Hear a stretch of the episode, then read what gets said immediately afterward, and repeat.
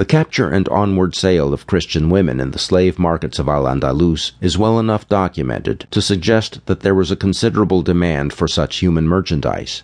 Attractive slave girls could command high prices at market, particularly those who were accomplished singers. In the vast majority of cases, such women had been taken into captivity in the aftermath of one of the many military expeditions that were launched from Al Andalus against the Christian states of the north. Whether the Christian rulers ever surrendered women to the Umayyads in payment of tribute in accordance with the terms of a peace treaty, as Christian tradition would later claim, is unknown, but it is not entirely inconceivable. After all, the payment of tribute in the form of slaves is recorded from other regions bordering the Islamic world. In other cases, the slave traffickers might have been Jews or even Christians. Thus, one source refers to the sale of a number of Christian women by Jewish merchants in 9th century Merida. In many cases, prisoners would have been taken in relatively small numbers, as Muslim raiding parties rampaged far and wide across Christian lands in search of easy pickings. In others, the numbers involved were clearly more substantial. When Barcelona was sacked by Al Mansur in 985, it was reported that all of those Christians who had taken refuge in the city at the command of Count Borrell II for the purpose of guarding it and defending it were either killed or taken prisoner we can get a clearer idea of how the division of such human plunder was carried out from Ibn Idhari al Marakushi's relatively detailed account of the winter campaign waged by Abd al Malik al Muzaffar in late 1007, when he besieged the castle of San Martin. We are told that when, after several days of fierce fighting, the exhausted Christian defenders finally surrendered, they filed out of the castle, placing themselves and their property under the Hajib's authority. Once all had done so, Al Muzaffar commanded that the Christians be separated into two groups. On one side, the warriors and other men, on the other, the women and children. The Hajib then approached the prisoners on horseback, accompanied by his retinue, and was greeted by great cheers and shouts of praise from his troops. On Al Muzaffar's command, the Christian men were then put to the sword. The women and children were shared out among the various volunteers and other troops who had taken part in the campaign, as was the custom. Doubtless, some prisoners were also carried back to Cordoba with the army.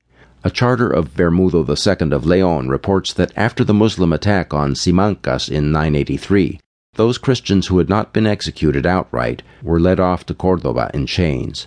For those of high social status, there was always the hope that they might be ransomed, but for the majority of Christian captives, there was the prospect of a lifetime of servitude, either in Al Andalus or in other regions of the Islamic world.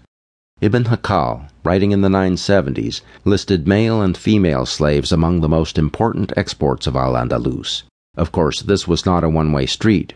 Muslims too were regularly enslaved in the course of Christian cross border raids.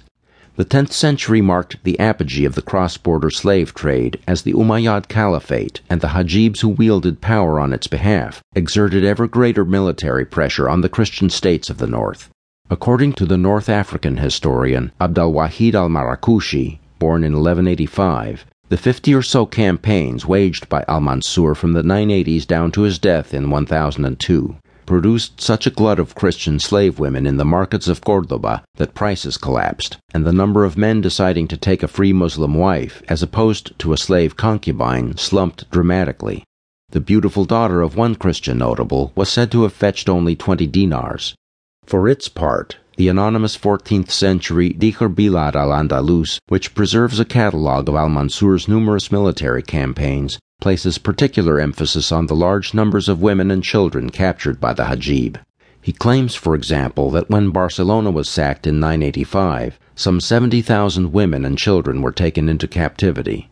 At Zamora in 981, the figure given is 40,000 women.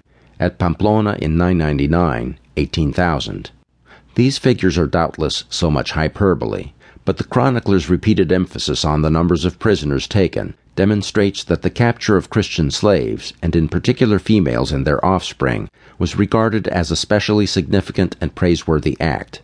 This impression is reinforced by the fact that when Abd al Malik al Muzaffar returned from a largely fruitless campaign to Sobrarbe and Ribagorza in 1006, he was widely criticized in Cordoba for not having brought back young captives as his father had regularly done, supposedly prompting the sardonic comment from one slave trader that the slave importer is dead.